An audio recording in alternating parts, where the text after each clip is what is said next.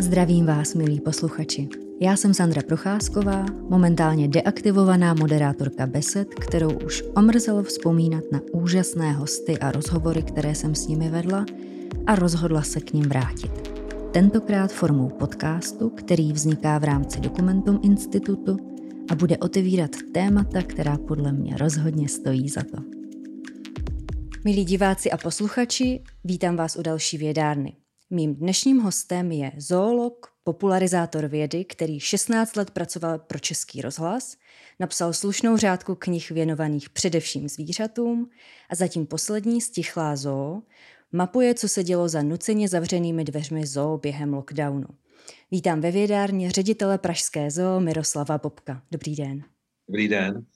Tak začněme rovnou u toho aktuálního, co už jsem zmínila eh, v medailonku. Protipandemická opatření, dlouhé období, vlastně nejdelší v celé historii vaší zoo, kdy byla nuceně uzavřena. Ehm, jak si vaše zoo stojí po tom, co tohle to prodělala?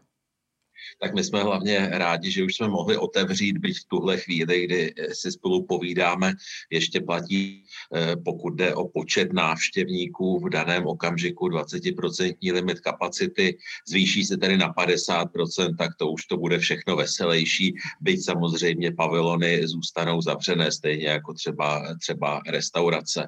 Takže návštěvníci už mohou chodit, chodí u nás ten limit okamžitý, těch 20%, představuje 4 tisíce návštěvníků v areálu najednou, takže za den se jich vystřídá, eh, když jsou pěkné dny, třeba 7, 7,5 tisíce, tak to už je návštěvnost docela docela slušná. Samozřejmě i nám to pomáhá pomalu se vzpamatovávat. Bude to trvat hodně dlouho, ale ty ztráty pochopitelně, nebo ten propad příjmů způsobený tím, že zoo byla zavřená a nebo že byla různá omezení poměrně velká, tak, tak dosáhl skutečně ohromujících částek. Musím ale říct, že nás podpořil jak náš zřizovatel, tak veřejnost.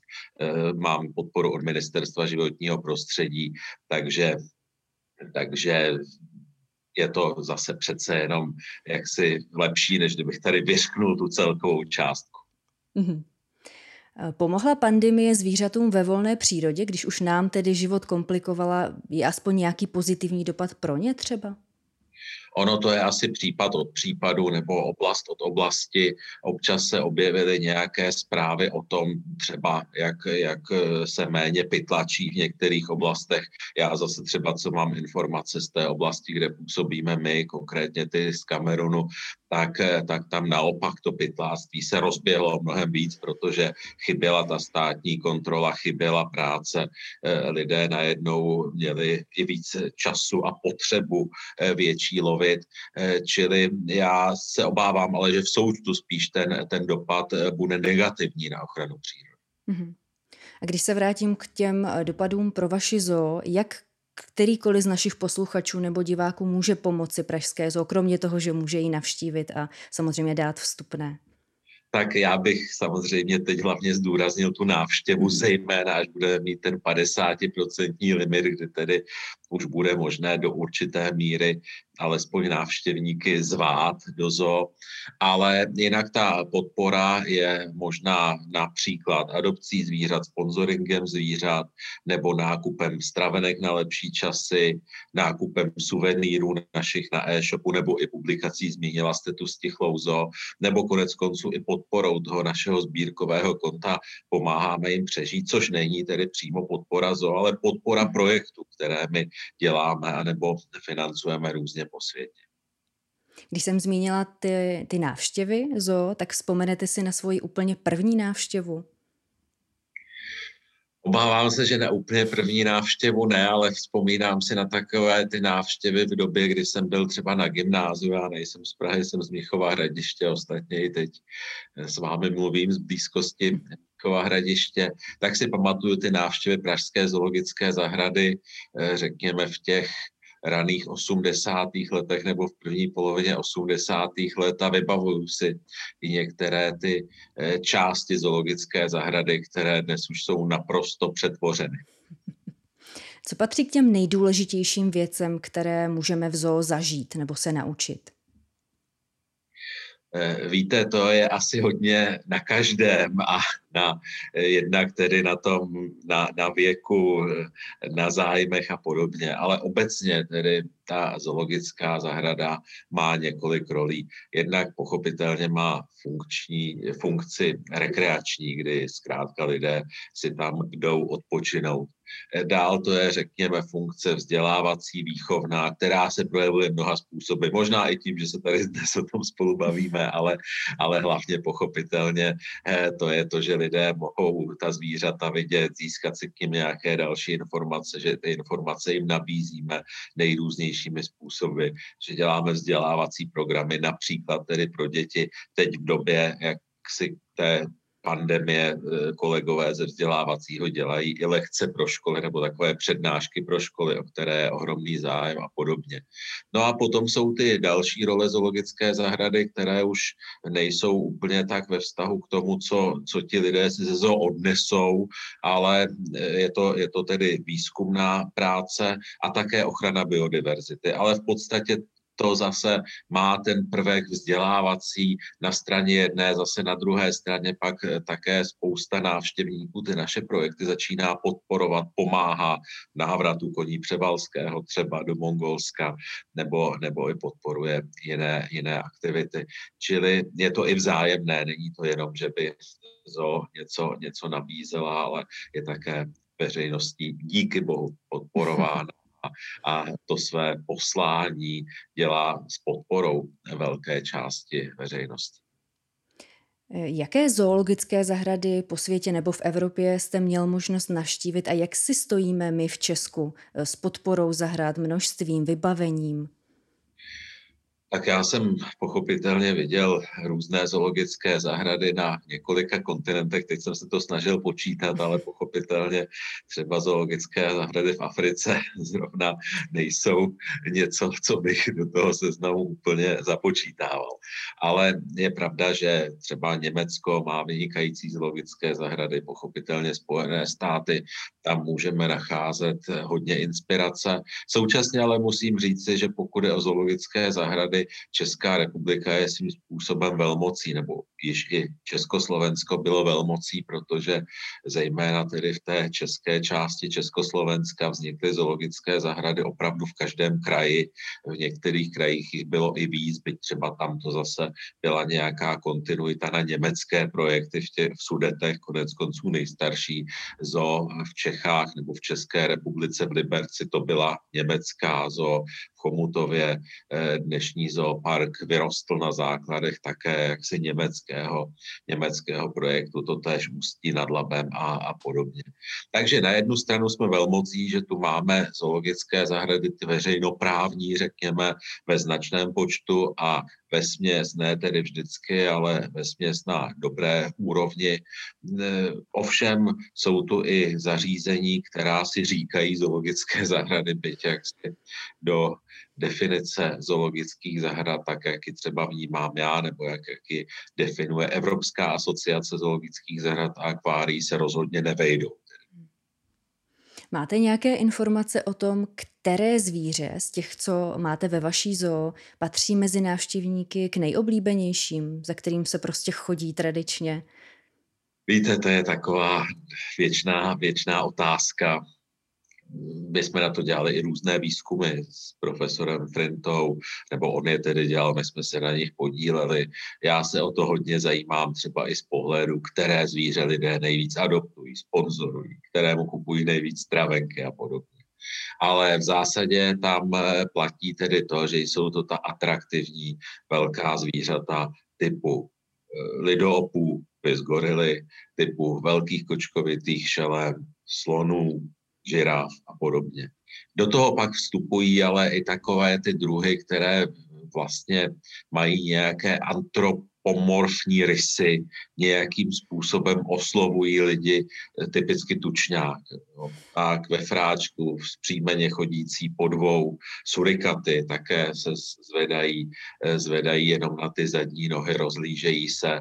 Jsou to často také zvířata oblíbená, která mají nějaké dětské rysy, jo. Že, že velké nebo mláděcí rysy, abych to tedy řekl přesně, i v dospělosti, třeba velké oči, malý nos, velké uši. Konec konců, když si vezmete, to teď trochu odbočuji, ale jaká, jaká byla evoluce Mickey Mouse, tak původně ten Disneyův Mickey Mouse byl opravdu myš s mnohem menšíma ušima, než známe dnes, eh, s mnohem delším, delším čumákem, menšíma očima. A postupně právě tam eh, se akcentovaly během vývoje téhleté eh, postavičky ty mláděcí prvky a ty prvky, které jsou pro lidi přitažlivé. To znamená zkracování čumáku, zvětšování očí, zvětšování uší. Mm-hmm.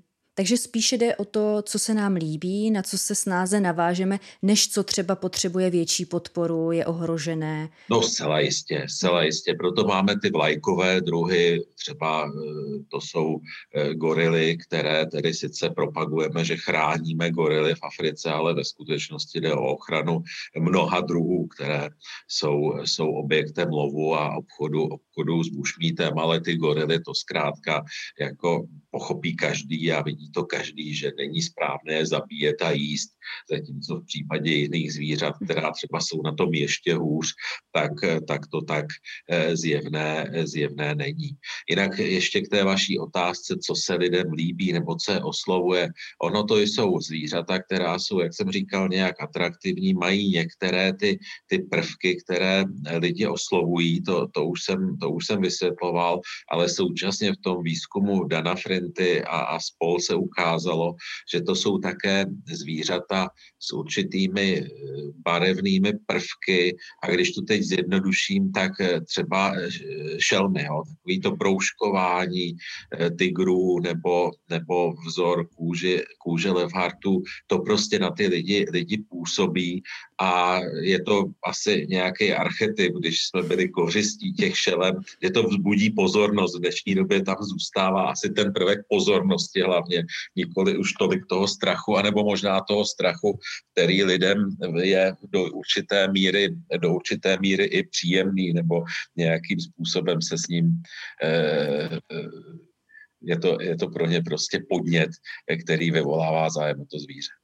Konec konců i v modních, eh, v modních eh, střizích, šatech, eh, kabátech se objevují často leopardí vzor, tygří vzor a je to napříč všemi dekádami, což je neuvěřitelné, ale opravdu asi ta fixace lidí na tyhle ty Určitě. ten pocit, věci. ten pocit nebezpečí a zahrávání si, když jste to řekla u té moře, tak to je asi ještě mnohem zjevnější než v případě šelem, na které se lidé chodí dívat v zoo případě té módy. Že jo? Hra s nebezpečím, vyvolání toho pocitu, toho nebezpečí a, a, a současně nebezpečí spojeného s určitou přitažlivostí. Která zvířata z vaší zoo je nejnáročnější z hlediska podmínek financí chovat? tak z hlediska financí to jsou určitě třeba sloni, že? protože tam sice nemáte až tak velké náklady na krmivo, ale potřebujete pro ně opravdu velký pavilon, velké stáje, velké výběhy a velmi zkušený a relativně početný personál. Mm-hmm. Čili čili tam ty náklady, jak investiční, tak potom provozní, byť ty provozní, jak říkám, nejsou tak spojeny s potravou, ale třeba se mzdami nebo s vytápěním potom a podobně, s údržbou, tak tam ty náklady jsou hodně vysoké. Pokud je třeba o potravu, tak pochopitelně velmi drahé jsou velké šelmy, ať už tedy lední medvědi nebo, nebo třeba tygři a podobně. Ale ta náročnost se pochopitelně projevuje různými způsoby, někdy jak spočívá opravdu v tom velkém nasazení chovatelů a zkušenosti, zkušenosti, erudici chovatelů a pochopitelně kurátorů, kteří je vedou.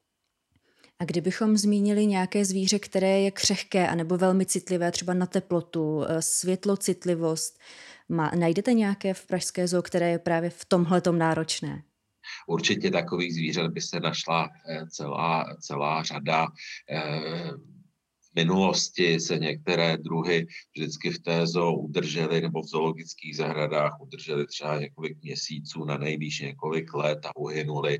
To se dnes už nestává, jsme schopni většinu, většinu těch druhů i rozmnožovat a podobně. Ale když jste to takhle řekla, tak ti luskouni, o kterých se často mluví, že přijdou do zoo Praha, tak zrovna jsou příkladem zvířete, které vůbec jaksi udržet a udržet mimo tu oblast, kde se přirozeně vyskytuje a kde můžete třeba pro něj zajistit i tu přirozenou potravu, tak, eh, tak eh, udržení těch luskounů, nemluvě o rozmnožování, je opravdu vyšší dívčí. Mm-hmm. S kterými druhy se nejlépe pracuje z hlediska interakce? Zmínili jsme už gorily, které opravdu na člověka reagují velmi citlivě. Které další zvířata se rádi učí od člověka, rádi ho vidí ráno třeba, když se Eh, dostane k eh, jejich výběhu. Tak víte, zase si to neidealizujeme, když jak si zvířata zaznamenají, že přichází chovatel a poznají ho podle stylu kůze nebo slyší mhm. a podobně, tak, tak jsou nesměs ráda, protože přináší potravu. Prostě je, to, je to opravdu takhle, takhle prvoplánový.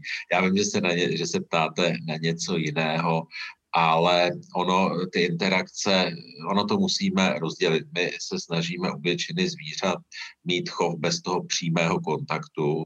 Eh, někde ten přímý kontakt je, ale zase prostě je to třeba i proto, aby, aby probíhal veterinární trénink, to je úplně typicky u lachtanů třeba, aby se mohli jim zkontrolovat oči, zuby a, podobně.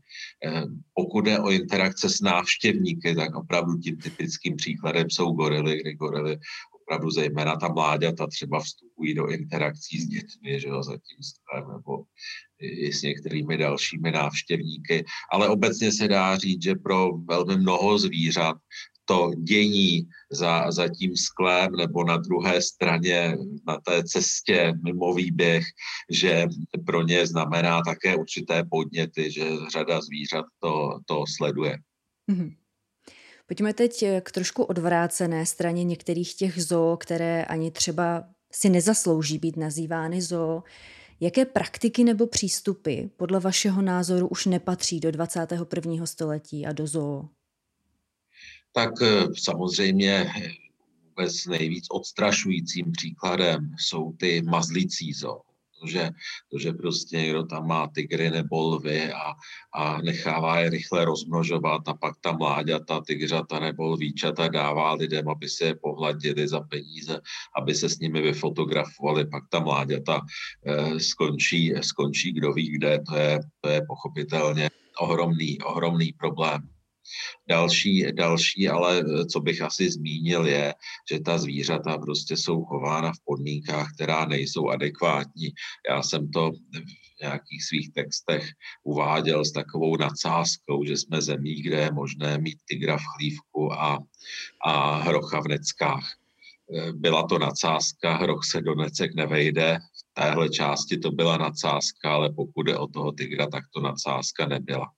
Je pravda, že tady také dochází k posunu, že, že, že ty zákonné normy se upravují a že snad ta situace, situace se, se zlepší. Ale pořád tedy tady jsou zařízení, která by podle mého názoru vůbec být provozována neměla a jsou skupiny zvířat, které by soukromníci, kteří nejsou nějak etablováni, nemají licenci zoologické zahrady, nejsou členy mezinárodních organizací, tak by je vůbec neměli mít. A bohužel prostě to, to se pořád ještě, ještě nemění. Mm-hmm.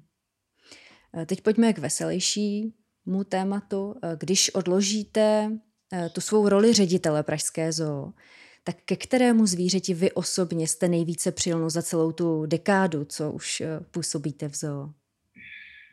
No tak já tu roli neodkládám. No, Nikdy. To, to, ne, to by, myslím, nebylo ani v pořádku. Ale já teda pochopitelně k některým zvířatům mám vztah, eh, který má různé důvody, že jo, gorily, tak to s těmi jsem spojen už z doby dlouho předtím, než jsem přišel do zoo jako ředitel. Eh, pro některá zvířata mám, řekněme, určitou slabost, některá mě zajímají, protože když se začnete o kterýkoliv druh zajímat, tak zjistíte, že opravdu je něčem jedinečný a neskutečně zajímavý a to zvíře v tu chvíli si oblíbíte. Tím vlastně trochu vysvětluji tu roli zoologických zahrad. Mhm. No ale když bych měl něco jako vytáhnout, tak jsou to asi, asi sloně, jo, protože když jsem přišel, přišel do zoo, tak byly ve, v tom původním sloninci dvě staré slonice, jeden samec, chovatelé odcházeli, zdálo se, že to může všechno skončit, ale Podařilo se vybudovat údolí slonů, kde jsou sloni dnes.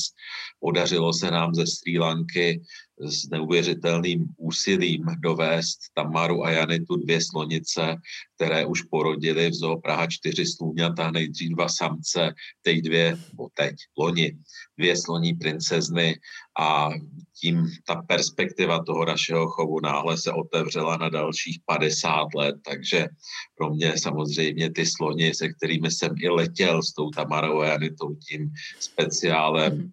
Sri Lanka Air Force, tím Herkulesem do Prahy, no tak, tak pro ty s těm slonům pochopitelně mám velmi hluboký vztah. Mm-hmm. Nakolik je vaše práce emotivní? Ať už eh, se ty emoce týkají zvířat jako takových, nebo třeba byrokracie, nebo nějakých pohrom, které se na vás valí. Jak moc tak je to je, emotivní? Je to hodně emotivní a když jste ještě k tomu emotivní člověk, tak samozřejmě to, ta vzednutí emocí mohou být značná. Ale tak samozřejmě ta zoo, to je velmi složitý organismus, eh, který, který neustále eh, něco se tam děje a neděje se to vždycky tím pozitivním směrem. Navíc jsme nuceni čelit nejrůznějším vnějším událostem, ať už jsou to povodně, nebo lockdowny, nebo i různé ataky eh, některých lidí, bohužel i to tady je. Eh, takže opravdu nuda to v žádném případě není. Když jsem byla u těch emocí, tak eh, řada lidí, co chová doma domestikovaná zvířata, tak si k ním vytvoří zvyk na ně mluvit jako na lidi, a personifikovat je, poličťovat je, tak děje se to i v zoo, anebo tím vaším přístupem, že jim chcete ponechat co nejvíce divokosti, se to odbourává? Víte, já možná úplně přesně teď neodpovím na tu vaši otázku, ale nebo odbočím, ale myslím, že se k tomu vrátím. Ono teď začal, začalo se říkat, že by zvířata vůbec neměla mít jména v zoologické zahradě že nejde o jedince, že jde o, ten, o tu populaci nebo o ten druh a že vůbec tedy bychom neměli je jakoby personifikovat. To je taková vlna, která už tu byla moc krát. Když Jane Goodall zkoumala šimpanze, tak jí strašně vyčítali, že jim dala jména, nikoli nějaké kódy a že o nich mluví té angličtině jako o živých tvorech, ne jako o věcech. Mm-hmm tak to se nám tady, tady vrací. Potom ve finále stejně i ti, kdo, kdo razí to, že jsou pokrokoví v tom, že nepoužívají jména zvířat, tak když jim uhyne slon, tak napíší, no ale teď uděláme výjimku, hynul slon ten a ten a, a uvedou to jméno. Mhm. Proto, a, a, a, a pak zase jako se tváří, že ty jména říkat nebudou.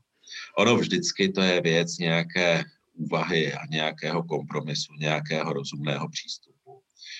Eh, my těm zvířatům, ne všem pochopitelně, ale těm výrazným, eh, těm, které jsou individualitami, což konec konců ta jména také nějak vyjadřují, tak jména dáváme a dávat budeme. Ona stejně ta jména chovatelé vždycky budou používat, už hmm. proto, že ta zvířata musí rozlišit že je oslovují, že když je potřebují oddělit, no tak řeknou to jméno, že když s nimi pracují, tak řeknou to jméno, které to zvíře zná takže, takže tvářit se, že zvířata jména nemají, i když se ve skutečnosti budou dál používat, je úplný nesmysl. A vlastně jsem vám odpověděl. Pochopitelně ono je nutné mít nějaký odstup od toho. Když, když byste ta zvířata brala jako domácího mazlíčka, tak by to nebylo prostě v pořádku.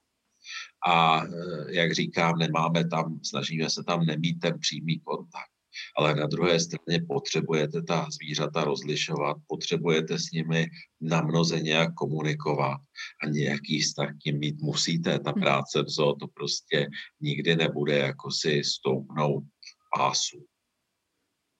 Kteří z vašich chovatelů mají nejkontaktnější tu práci? A kteří naopak vůbec eh, vlastně pracují s těmi zvířaty úplně bez kontaktu? Tak, nej, tak, eh, nej, tak bez kontaktu jsou typicky třeba, eh, třeba velké šelmy nebo, nebo gorily a další, další lidoopy. Naopak, řekněme, hodně kontaktní ve smyslu té práce, třeba toho veterinárního tréninku, jsou právě ti zmínění lachtani, co mě tak napadá. Ale pochopitelně ten kontakt my se bavíme teď o velkých zvířatech, ale ve chvíli, kdy pracujete třeba s nějakými drobnými plazy, tak jak si ten kontakt tam také máte, když je dáváte eh, třeba do jiného eh, terária a podobně, ale to je pochopitelně jiný druh. Jiný druh. Mm-hmm. Dá se práce v zoo dělat čistě jako biznis, podle vašeho názoru? Hm, nedá, já jsem přesvědčen, že nedá, to, to prostě jako biznes ani nemůže fungovat, ty zoologické zahrady, eh, samozřejmě po světě to je různě, ale ve jsou nějak podporovány buď státem, nebo samozprávou, nebo ně, nějakým boháčem, že jo, který, který se tím realizuje, buď třeba jako v Číně na to pak navazuje další biznis, jo, podobně. Ale jenom jako biznes se to dělat nedá. Právě jako potom, potom někdy by to, to by sklouzlo prostě do, do naprostých nesmyslů a třeba jak se ty mazdící zo v některých případech jsou biznesem, byť to je podloženo třeba nebo i spojeno s nějakou takovou nějak osunutou někam láskou v uvozovkách ke zvířat. Mm-hmm. Zvedl se během lockdownu eh, zájem o vaše adopce zvířat, nebo je tam nějaký setrvalý trend? Který ne, se tak mě ta podpora byla ohromná, já za ní opakovaně děkuji, že, že nás návštěvníci, příznivci, jak oni to nebyli v té době návštěvníci, nás příznivci podporovali, těch adopcí sponsoringů bylo mnohem, mnohem víc a třeba když jsme zavedli ty stravenky pro zvířata, tak to byl velice úspěšný projekt, který vydělával miliony a miliony. Mm-hmm. Zmínil jste i negativní reakce na existenci zoo a taky eh, vůči zoo. Tak eh, můžete zmínit nějaké konkrétní, se kterým jste se vy osobně setkal a musel vypořádat? Na, na jaké bázi oni probíhají? Já, já teď jak si ani jsem, já jsem nemyslel jak negativní vůči zoo. Naopak, to je jako tam, to, to až takový problém není. Mhm. Největší problém jsou, jsou takoví ti fanoušci, kteří nabudou dojmu, že tomu rozumí. A začnou řešit, jak se máme starat o gorily, co s nimi máme dělat, začnou telefonovat chovatelům, kurátorům, začnou psát na Facebook, co kdo dělá špatně, i když ty informace na mnoze nemají, začnou psát stížnosti do novin a podobně. Mm-hmm. Takže s tím, s tím, v tom já cítím ten, ten problém. Neříkám, že nejsou antizoaktivisté, určitě jsou. Ono se to vždycky vyvalí, zejména tehdy, když dochází k utrácení zvířat v nějaké zoologické zahradě, což tedy je také velké téma, kdy já tady celou dobu razím, že musíme třeba v případě žiraf, to je úplně takový typický příklad, musíme využít všech možností, jak se od toho jak toho jedince někde uplatnit, jak mu zajistit další život a v případě, že to nepůjde, v případě, že to nepůjde, tak teprve ho tedy utratit. Zatím jsme žádnou žirafu z důvodu přebytečnosti neutráceli z důvodu věku a špatného zdravotního stavu, to ano, ale to je, to je zase jiná věc. Jo. Ale že k tomu pak musí docházet, že prostě potřebujete, aby eh, musí a musíte nechat těm zvířatům možnost se rozmnožovat, protože pak i třeba ztrácejí že? a vlastně by ten chov zanikl.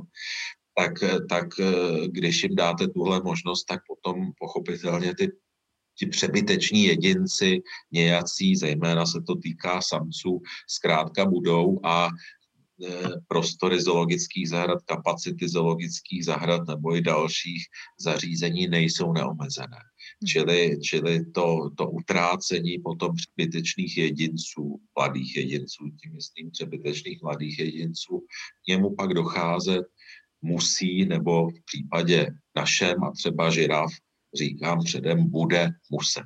Mhm. Zatím i toho posledního samečka Matyáše uplatnili, našli jsme mu, našli jsme mu zoologickou zahradu, ale, ale jiné zoo podobná zvířata i u nás už utrácejí. Co patří k neukázněnému chování zákazníkům, eh, nebo zákazníků, návštěvníků vaší zoo? Tak oni jsou to zákazníci, to jste řekla naprosto správně. No tak hm, je to nedodržování návštěvního řádu, zejména eh, ve dvou, asi bych řekl, směrem. Taková ta snaha dostávat se mimo návštěvníkům vymezené prostory a do nějakého třeba i kontaktu se zvířaty, což může být nebezpečné. A jako opravdu s tím máme velmi tristní zkušenosti, že prostě rodiče nechají opravdu malé dítě, aby šlo někam mimo tu cestu a z druhé strany, kde už není třeba u psů pralesních to sklo, ale je tam pletivo a teď jim tam strká prstíčky, lístky, no a stane se, že pochopitelně může dojít i ke zranění. Čili to zkrátka to, že nerespektují ty návštěvnické prostory a druhá, ono to jde ruku v ruce, je krmení zvířat. To, prostě, to prostě je něco, co by vůbec být nemělo a, a bohužel stále to je problém. Ostatně to krmení zvířat, eh, k němu dochází i ve volné přírodě, často je krmeno, eh, jsou krmena věcmi, které vůbec by neměla dostávat, hynou, po případě trpí. Takže my jako lidé máme tu tendenci o ně pečovat, ale děláme to úplně špatně. Přesně tak, to krmení zvířat tak si nepomůže ničemu, to, to pomůže jenom dobrému pocitu dotyčného, všem někdy i za cenu neuvěřitelného potom utrpení mhm. těch zvířat a někdy i smrti. E, my teď máme na dívčích hradech koně Převalského, já za největší ohrožení toho projektu jsem považoval, vlastně stále považuji to, že lidé budou krmit. To, to prostě na tom by to mohlo celé skončit. My jsme tam tedy nejenom dali cedule a výstrahy a kamery, ale nakonec jsme i udělali ohradu v ohradě. Ta ohrada v ohradě jsou tedy elektrické ohradníky, takže ti koně se nedostanou až až k lidem a je to dost daleko, aby tam šlo něčím dohodit. Takže musíme dělat takováhle opatření vlastně úplně neuvěřitelná. A tak zase se vracíme k tomu, že chránit zvířata je třeba především před člověkem. V tomhle smyslu ano, pochopitel, ano, ono to platí obecně, že ale nejde v tom, v tom rozměru, řekněme, ochrany přírody, ochrany biodiverzity jenom o ta zvířata, ale o jejich prostředí. To vlastně je ten největší problém, že zvířata přicházejí o své prostředí a že zmizely vlastně hranice ve všech smyslech, takže dochází potom přesunům různých organismů mezi kontinenty, k tomu, že tu máme pak invazní druhy, které vytlačují a likvidují ty druhy původní. A stejně tomu je zase vice verza jinde, takže, takže přiroz, ubytek přirozeného prostředí a vlastně to že, eh, to, že se ten svět globalizuje ve všech ohledech, včetně tedy, řekněme, toho, toho rostlinstva a živočišstva. Pojďme teď k popularizaci, kterou jsem zmiňovala na začátku. Vy jste už během své dlouhé, svého dlouhého působení v rozhlasu eh, vždycky spojil eh, úžasně vědu, eh, osvětu, informování široké veřejnosti o tom, co se vlastně děje, proč se to děje. Takže na vás mám čistě popularizační otázku, co je klíčové zvládnout, aby ta popularizace klapla, aby pro vás zafungovala? Co to musí obsahovat? No to je docela zapeklitá otázka. Já jsem dělal třeba africkou odiseu. Že? To bylo sledování čápů z Batušky do Afriky. A co, o co tam šlo? Šlo o to, že hrdinou bylo zvíře, šlo tam o nějaké objevování, protože my jsme nevěděli, kam ti čápy poletí. Šlo o dobrodružství, protože jsme jeli s nimi a šlo zase v jiném smyslu o takovou trochu detektivku, kam nás dovedou. Jo? Jedna věc je, kam doletí zimovat, ale druhá věc je, k čemu nás dovedou, k jakým lidem, do jakého prostředí. A ti čápy tehdy neuvěřitelně fungovaly. Já jsem z toho dělal vstupy do rozhlasu, že jo, s čápicí Kristýnou a tak. A myslím si, že tam právě eh, bylo podstatné tohleto spojení. Spojení tohoto všeho, spojení vědy, dobrodružství, poznávání toho, že, že posluchači byli přímými účastníky toho, že já opravdu ty vstupy jsem dělal vždycky naprosto poctivě, opravdu v tom čase z toho místa. Nic jsem v nich nezamlčel, nic jsem nesehrával. Dneska jako si dělají v některých médiích živý vstupy, takže se přetočí a pak se to pustí a tváříme se, že to je živě, že jo. Tak tohle to já jsem ani před těma 25 lety nikdy neudělal z Afriky a to jsem třeba dělal vstupy, že jako tam byli okus dál vojáci, ten telefon byl tehdy pro ně satelitní, že jo to jako by mě rovnou sebrali, protože prostě špionáž a tak a přesto jako mě tam kluci jako kryli a já ty vstupy jsem udělal. No tak to jsem docela jako odbočil, ale eh, já myslím, že to je hrozně moc jako ta popularizace taky intuitivní, jo, že, že prostě jako to vychází z nějaký zkušenosti z toho, že vlastně si ty věci na lidech i testujete a podobně, ale hlavně to musí zajímat vás, no, to je základ. To je docela klíčová ingredience a já třeba mám pocit, že, že to poznám jako divák nebo posluchač, jestli ten člověk eh, to opravdu prožívá, jestli tam je ten niterný zájem a pak se to snáze replikuje i na mě. I přes to no, samozřejmě, hmm. samozřejmě ten zájem, tak konec konců, eh, jako ono to je v těch rozhovorech, že jo, jako ve chvíli, kdy s váma někdo dělá rozhovor a teď vidíte, že vás vlastně vůbec neposlouchá a na to, co říkáte, říká takový tam, hm, hm, hm. no, a položí vám další otázku, aniž zaregistroval tu vaši odpověď, tak, tak to je prostě jako úplně, úplně špatně, že jo? A jako vlastně v tom je i určitý nezájem, jenom prostě to udělat, že jo? A mít to hotový a odkrtnout to a, hmm. a, a vymalováno.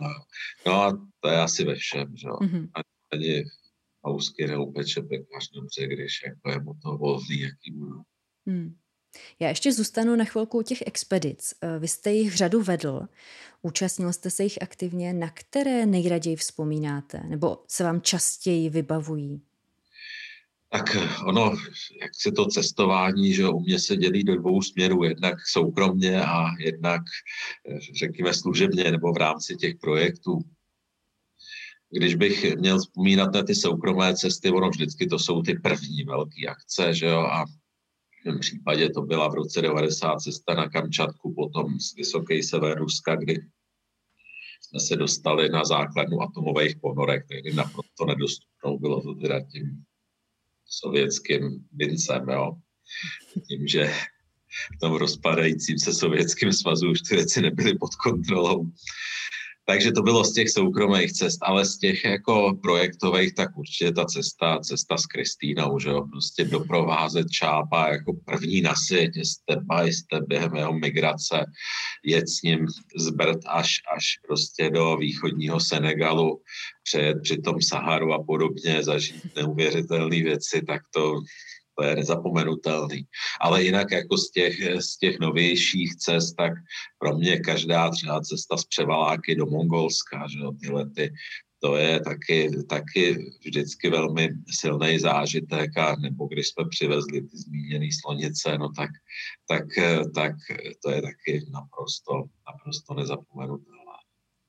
Podle čeho si ty expedice nebo cesty, teď myslím ty eh, odborné nebo ty spojené eh, s osvětou a nebo ochranou přírody in situ, vybíráte? Co, co musí splňovat, abyste si řekl, tohle mi stojí za to, že tomu věnuju spoustu času, energie?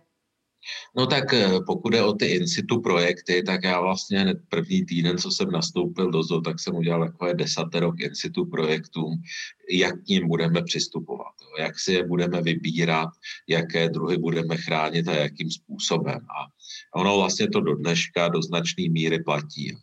Ve chvíli, kdy eh, ZO Praha ehm, je tradičním chovatelem koní Převalského, vlastně pomohla zachránit před vyhubením a ten její vklad tady do toho cíle byl opravdu zásadní.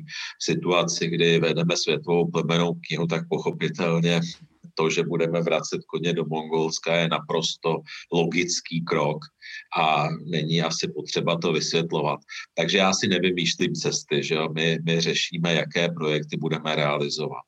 E, další, třeba ta Afrika že jo? a gorily, No tak když jsme dělali ještě v rozhlase, jsem to dělal odhalení, když pražské gorily dosáhly ohromného věhlasu a vlastně jejich prostřednictvím jsme začali se snažit chránit gorily v Africe, no tak jsme začali rozvíjet ty projekty naše, zejména nakonec toulavý autobus v Kamerunu. Jestliže máme v Zoo Praha gaviály, no tak podporujeme ochranu gaviálu na Čambalu a angažujeme se tímhle směrem čili, čili vždycky tam je nějaké to spojení se zoologickou zahradou, je tam je velmi dobře zdůvodněné, proč některé projekty děláme a proč třeba jiné naopak neděláme. Mm-hmm. Teď mám pro vás eh, čistě takovou sci-fi otázku, kterou dávám všem svým hostům. Týká se vědy a toho, na co byste chtěl, aby vám odpověděla. Kdybyste si mohl jednu odpověď objednat a věděl byste, že ji dostanete pravdivou. Víte, na co byste se zeptal? No, to bych si asi musel hodně promýšlet. Mm-hmm. Ale ono, to není možná otázka na vědce. A třeba já si myslím, že odpověď mám, nebo není to otázka jenom na vědce. Ale jestli jde udržet tuhle civilizaci, myslím globální civilizaci, nejen tu západní, jestli může fungovat vedle alespoň nějakých zbytků přírody, nebo jestli je úplně pohltí a zničí. Jak říkám, není to asi úplně na, na vědce, možná na politologa. Já se obávám, že ne. Mm-hmm. Že není šance už. Ale pokud by mi věda na tohle dokázala odpovědět, byl bych rád. tak uvidíme, možná se k tomu dopracujeme časem. Toho se já už Co je to hlavní, co vás žene dál? Za každým novým dnem, za tím eh, dělat svou práci dál? Víte, já vlastně jsem dělal teď takový rozhovor knižní se mnou dělali a pro mě to bylo vlastně jako vůbec první ohlédnutí komplexnější. Já se moc nedívám za sebe, já se hrozně moc dívám před sebe a a vlastně pořád jako se snažím využívat ty nápady a nápad je vlastně příležitost. No. Čili, čili jako realizovat nápady, využívat příležitosti a jít dál, prostě rozvíjet tu zoo, seč to jde, rozvíjet ty projekty, seč to jde. No. Takže, takže to je asi ta odpověď. No. Jsem člověk zaměřený na, na dopředu a na výsledek. Mm-hmm. A ještě než se teď rozloučíme s našimi, eh, s našimi posluchači, ještě předtím, než eh, další část rozhovoru, ta bude jenom pro naše patrony, takže ještě než se rozloučíme s těmi eh, našimi široké veřejnosti posluchači, tak mám na vás otázku ohledně budoucnosti zoo obecně, všude na světě, v naší civilizaci. Myslíte si, že to je něco, co si my lidé budeme ponechávat, co budeme potřebovat? Já se domnívám, že ano. Ono to trošku souvisí s tím, o čem jsme mluvili. Já se domnívám, že v nejlepším případě zůstanou nějaké ostrovy přírody, toho původního prostředí, a e, jinak, jinak tedy, že, že ta krajina bude zásadně změněná. Ono to není úplně udržitelné takhle, ale pro zjednodušení to tak nechme. Pokud je o zoologické zahrady, ty v tom sehrávají velmi významnou roli v zachování té různosti, té biodiverzity, myslím teď biologické různosti. A myslím si, že tu zůstanou, i když budou vypadat jinak. Budou vypadat jinak jednak tím směrem, že pochopitelně nároky na chov těch zvířat se zásadně zvyšují, čili do těch areálů zoologických zahrad se zvířat vejde mnohem méně, ale hlavně, že se budou externalizovat ve smyslu právě různých těch projektů ve světě anebo i chovných zařízení mimo areály anebo rezervací jakýchsi, třeba i souvisejících areály. To je docela cesta v Indii, že tam, tam mají snahu jako orientovat se hodně na svou faunu a v podstatě ty zoologické zahrady ta expoziční, expoziční část pak přerůstá do nějaké rezervace, nebo řekněme semi-rezervace, ve které jsou e, některé ty, některé ty původní druhy indické fauny. Konec konců ta externalizace areálu zoo Praha je vidět teďka na dívčích hradech, že jo? tam máme ohradu z převaláky a vlastně nejde primárně o ty převaláky, jde primárně o to tam vytvořit prost, podmínky pro to, aby se vrátila na to území původní společenstva rostlin a drobných živočichů. To vypásání koně Převalského by mělo v podstatě tedy umožnit návrat stepy tam, tam mm-hmm. na tu plochu. Takže to možná je také takový zase jiný pohled na to, jak se mohou ty zoologické zahrady eh, také do budoucna vyvíjet. Milí diváci a posluchači, děkujeme za váš čas a za to, že jste doposlouchali a dokoukali až sem a kompletní rozhovor najdete na našem Patreonu. Za celý tým Dokumentum Institutu děkuji vám všem, kteří jste doposlouchali nebo dokoukali až sem a strávili s námi svůj čas. Budu moc ráda, když mi prostřednictvím sítí Dokumentum Institutu napíšete, jak se vám vědárna líbila, čeho byste chtěli více, čeho méně, na jakého hosta byste se rádi podívali nebo kterého byste chtěli ve vědárně slyšet. Budeme rádi, když nás podpoříte lajky, komentáři nebo odběrem. Pokud chcete být součástí vzniku vědárny, zaměřte na náš Patreon, kde najdete různé možnosti, jak se můžete zapojit. Jakýkoliv příspěvek nám pomůže vytvářet pro vás lepší obsah, vyspovídat více hostů a celkově posouvat vědárnu dál. Těším se na slyšenou nebo na viděnou u dalšího dílu vědárny a ať se děje cokoliv, buďte zvědaví.